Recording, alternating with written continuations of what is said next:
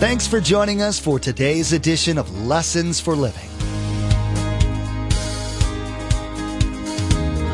His word so fresh in our hearts abound. His word made flesh in the here and now.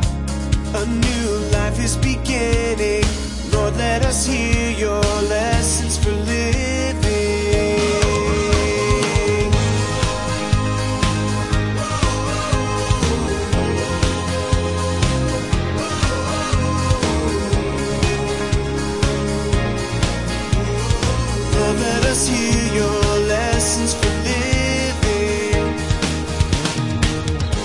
This is not theory. This is practice.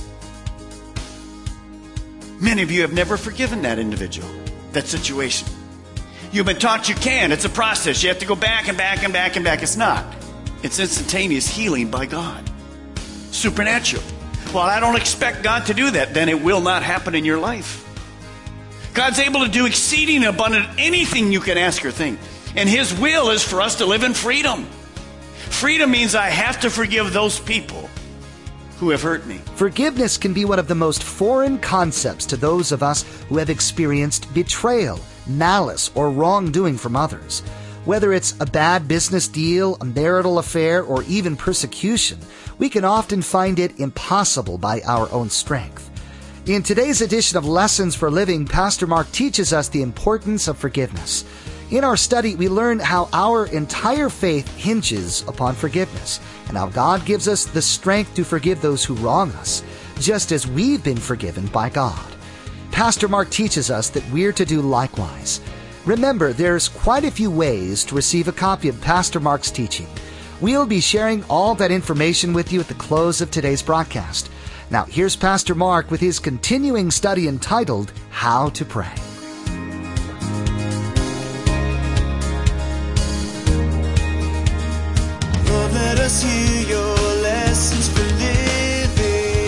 Some of you today have hard hearts. You didn't realize that this anger and wrath and slander and hate and the desire to see somebody else suffer, well, it's not really harming them, it's, it's harming you.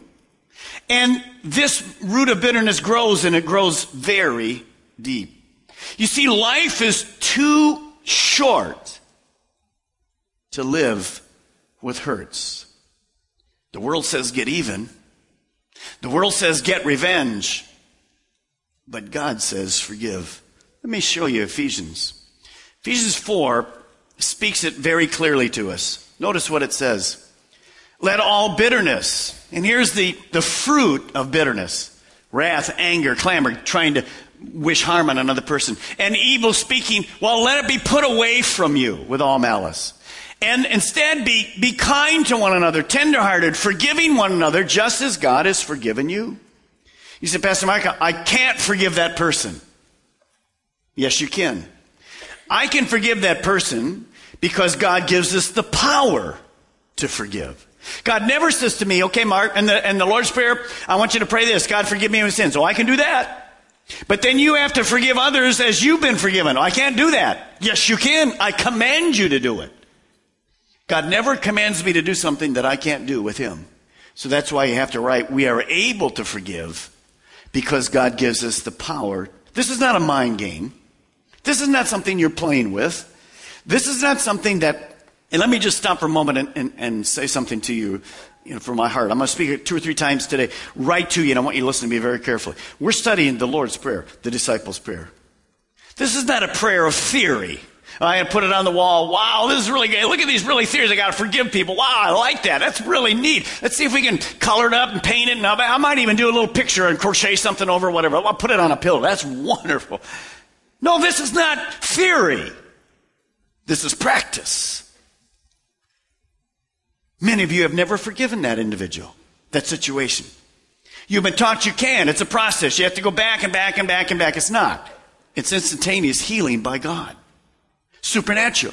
Well, I don't expect God to do that. Then it will not happen in your life. God's able to do exceeding abundant anything you can ask or think. And His will is for us to live in freedom. Freedom means I have to forgive those people who have hurt me. Now, listen to this saying, and I think it's, it's powerful.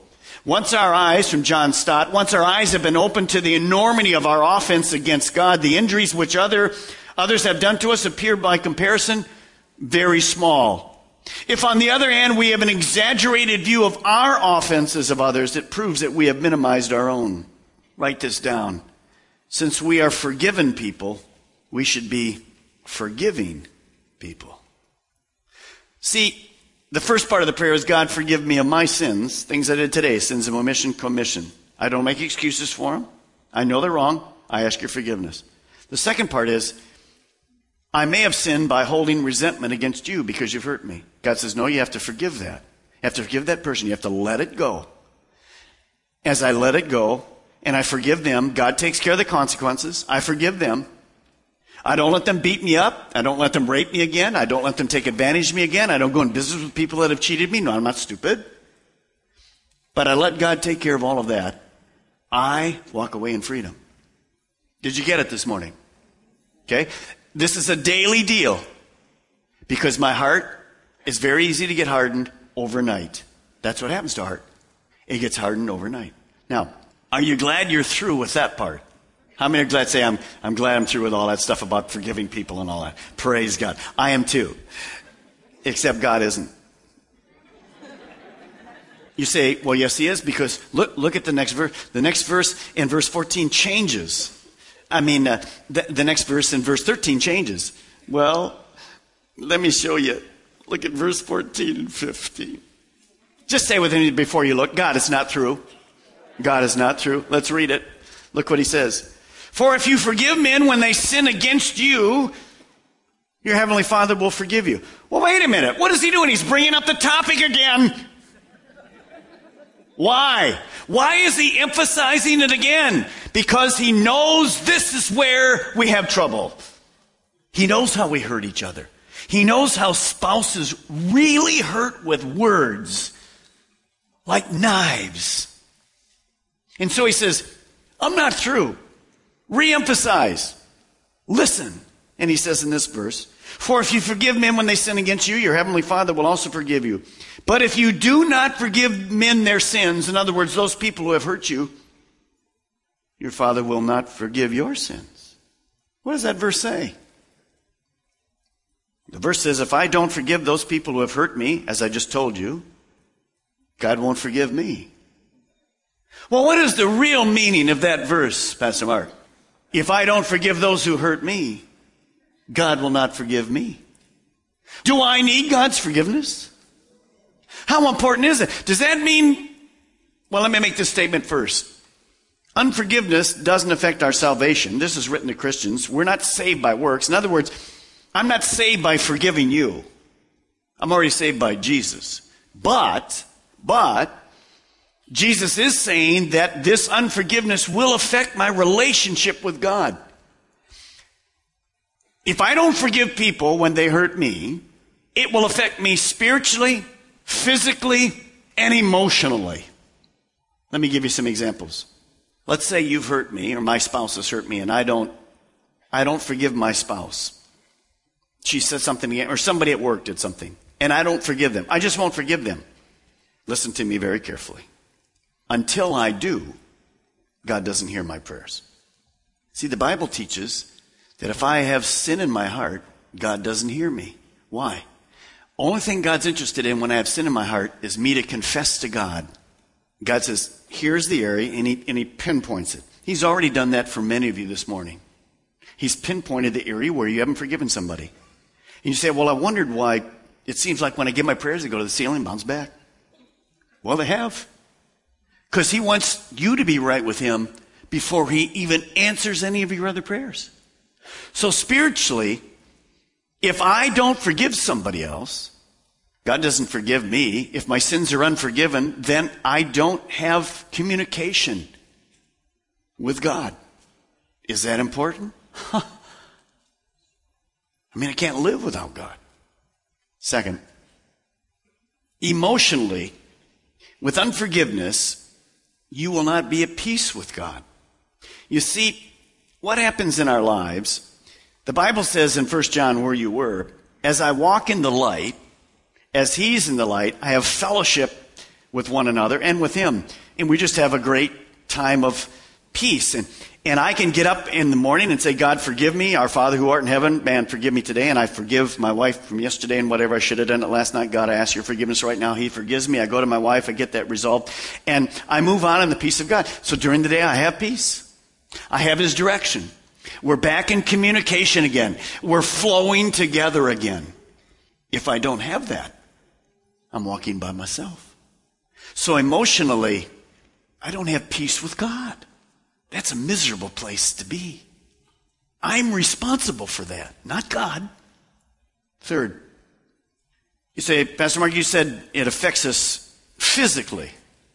Un, not forgiving other people when they've hurt us affects us physically. Yes, it does. You see, when I'm hurt, when revenge and anger and bitterness start to grow inside me, it's an emotional thing, it's a spiritual thing, but it's very much a physical thing. I worked in the medical field, as you know, for about 30 years. And we knew all through those years, I just continue to hear the reports today. Many of our hospitals would be emptied of people if they learn what we're talking about this morning. You see, because when you hold resentment against somebody, all I have to say is the name, let's say Bob or Julie hurt you. All I have to say is the word Bob or Julie or the company, whatever, company X, Harris, whatever, doesn't matter who fired you or whatever. Just mention the name. And you say, well, it doesn't really affect me. Here's what happens. It goes to your brain and we have hormones and those hormones start to affect us. One of the first things that happens with those hormones our blood vessels get constricted. Pretty soon it's harder for our heart to pump. We get hardening of the arteries. We get heart disease. We get ulcers. We get depression. Now, not all of that comes from unforgiveness, but a huge amount does. And we're responsible for it. Bob, Susie. You know what I'm talking about. And because of that, we take all these medicines, nothing wrong with medicine. That's what I did for 30 years. But many of you wouldn't need, not all of you, but many of you wouldn't need those if you got your heart right. David in the Old Testament was one year that he wouldn't confess a sin. And you read it in Psalms. He says, I was, my bones dried up within me. He became a shell of a man until he finally said, God, Forgive me. Where are you this morning? This is not theory. This is practice. It's a daily, daily practice. Now, the last thing I want you to write is simply this. To enjoy life, I'm sure you want to, we must learn to handle the hurts of life by forgiving. You'll have an opportunity to do it at the end of the service. Many of you have, were not here when we started the year. I did a, a series called Real Hurts, Real Forgiveness, Real Freedom. It's a DVD series. It's put up in a wonderful album. You can pick it up this morning. This album has sold more than anything else we did in the last 13 years. In fact, I had a church call me last month in Oklahoma. They said somehow a relative goes to your church. We got a hold of this. We want permission to teach it to every small group in our whole church. You need it. Follow through with it. You can pick it up at the media ministry. You can pick it up at the bookstore. By the way, our media ministry is open from 10 to 2 every day, Monday through Friday. So if you don't get it this morning, you can get it later. Now let's look at the next verse. Jesus is through with the topic, finally. We go on to another one. Look at verse 13. And lead us not into temptation, but deliver us from the evil one. Right by verse 13, just write these two words God's protection. Why is this a daily prayer? What is temptation? Well, you know what temptation is. I don't have to define it for you. But picture this. It's simply an appealing invitation to take the wrong road to sin and move away from the will of God. What is temptation? Satan is a, a master at tempting us. And of course, we have a part, we'll see in a moment, ourselves. So, I, I'm on the road of life. God says, don't go there. I go there. Satan tempts me. You're on a diet. You go down the road. The Haagen-Dazs is right on the corner. You know where it is. You shouldn't even drive by that place. You should go a different direction. But what do you do? You drive and you stand outside and you see what the flavors are for today. How many can say a word with me called stupid? Just say the word stupid. Just say the, stupid, stupid. See, before long as you're out there and you're watching people come out with the banana splits and whatever, guess where the next place you're going to be? Inside. And you're going to have one in your hand. So I just took the wrong road. We know what temptation is. It's very easy. It's not something brilliant. It's actually something stupid because we know what to do. Now, when you look at this word temptation, the Bible speaks about it. It says, All of us have strayed away like sheep. We have left God's path to follow our own. Yet the Lord laid on him the iniquity and the guilt of the sins of us all. In other words, the reason we need forgiveness is because we take the wrong road. Some of you here this morning, in the last week, God said, Go straight. You went left. You found yourself in a mess. You need His forgiveness. Some of you in the past, God said, Don't date that person. Don't go to that theater. Don't take that party as part of your place. Now, today, you find yourself with a sexually transmitted disease pregnant, lost your job.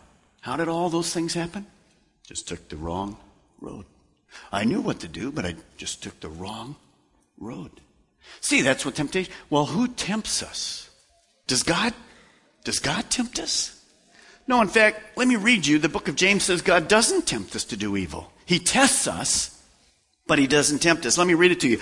James 1, when tempted, no one should say, God has tempted me, for God cannot be tempted by evil, nor does he tempt anyone, but each one is tempted by his own evil desire. He is dragged away and enticed. So, first of all, understand this. Inside of me, I have this old sin nature. I'm saved, but it still kind of wants to rule. It still wants to direct me here. It still wants to get even when somebody hurts me. Now I know that's wrong, but that's my own sin nature. You see, 1 John 2 6 says the lust of the flesh and the lust of the eyes and the pride of life. Well, those things are, are tools of temptation. So I'm my worst enemy quite often because inside of me I have this weakness to go down the wrong road. Well, why should I pray daily for God not to lead me into temptation? What does that sound like? Well, it sounds like I know that I can be tempted by the way, when you think that prayer says, lead me away from temptation, how often can I expect to be tempted? Could I be expected to be tempted today? No, I'm a Christian. I'm, a, I'm in church. Oh, you can be tempted in church. Really? Sure. How many of you have thought of everything spiritual this morning while you've been in church? Some of you already planned your lunch, fries, double order, of whatever. Sermon isn't that boring, that's your problem. Hallelujah. It's your problem. See, the lust of the flesh. Haagen-Dazs, you'll never even be back to the service now. Your mind's gone for the next 20 minutes. You can think of double chocolate chip, man. You got it now. Peanut butter on. Well, I, I better quit or lose everybody. So I'm going to be tempted daily by my own sinful nature.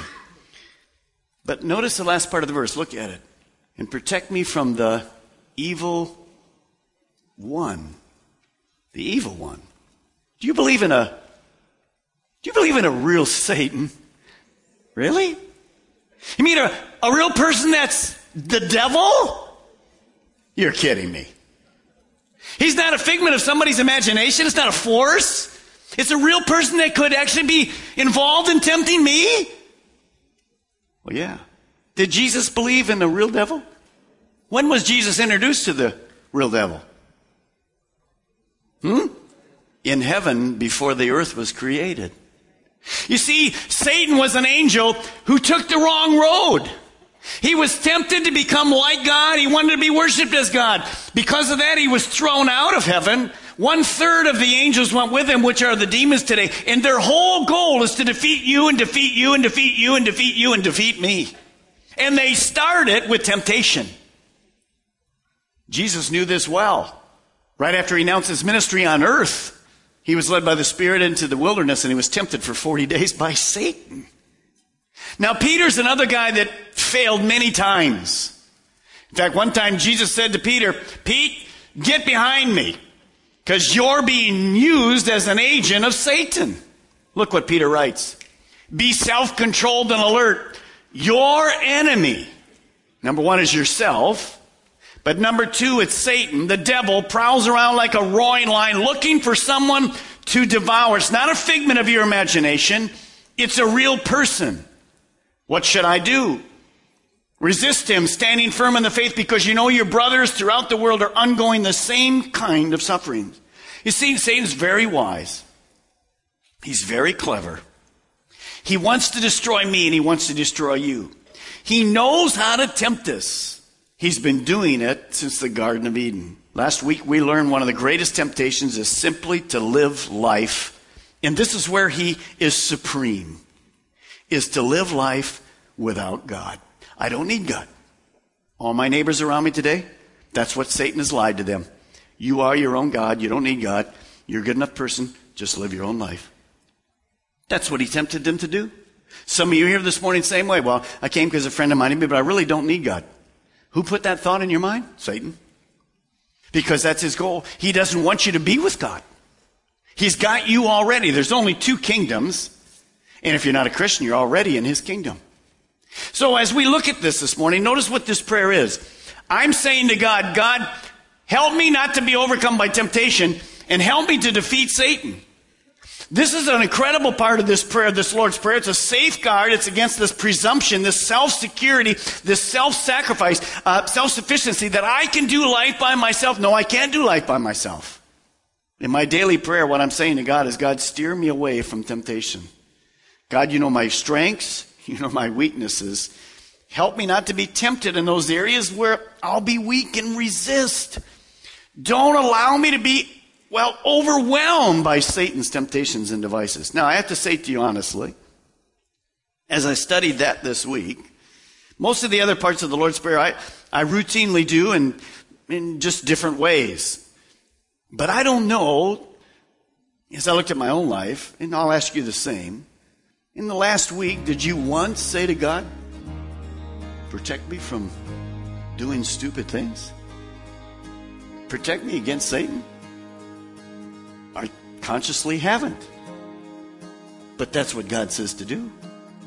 In other words, be aware that there's spiritual warfare in your life today. And that Satan's goal is to steal and kill and destroy. No matter how horrendous an act of wrongdoing has been committed against us, the Bible clearly teaches us that we're to forgive the wrongdoer. In today's edition of Lessons for Living, Pastor Mark taught us the importance of this crucial practice in our Christian faith.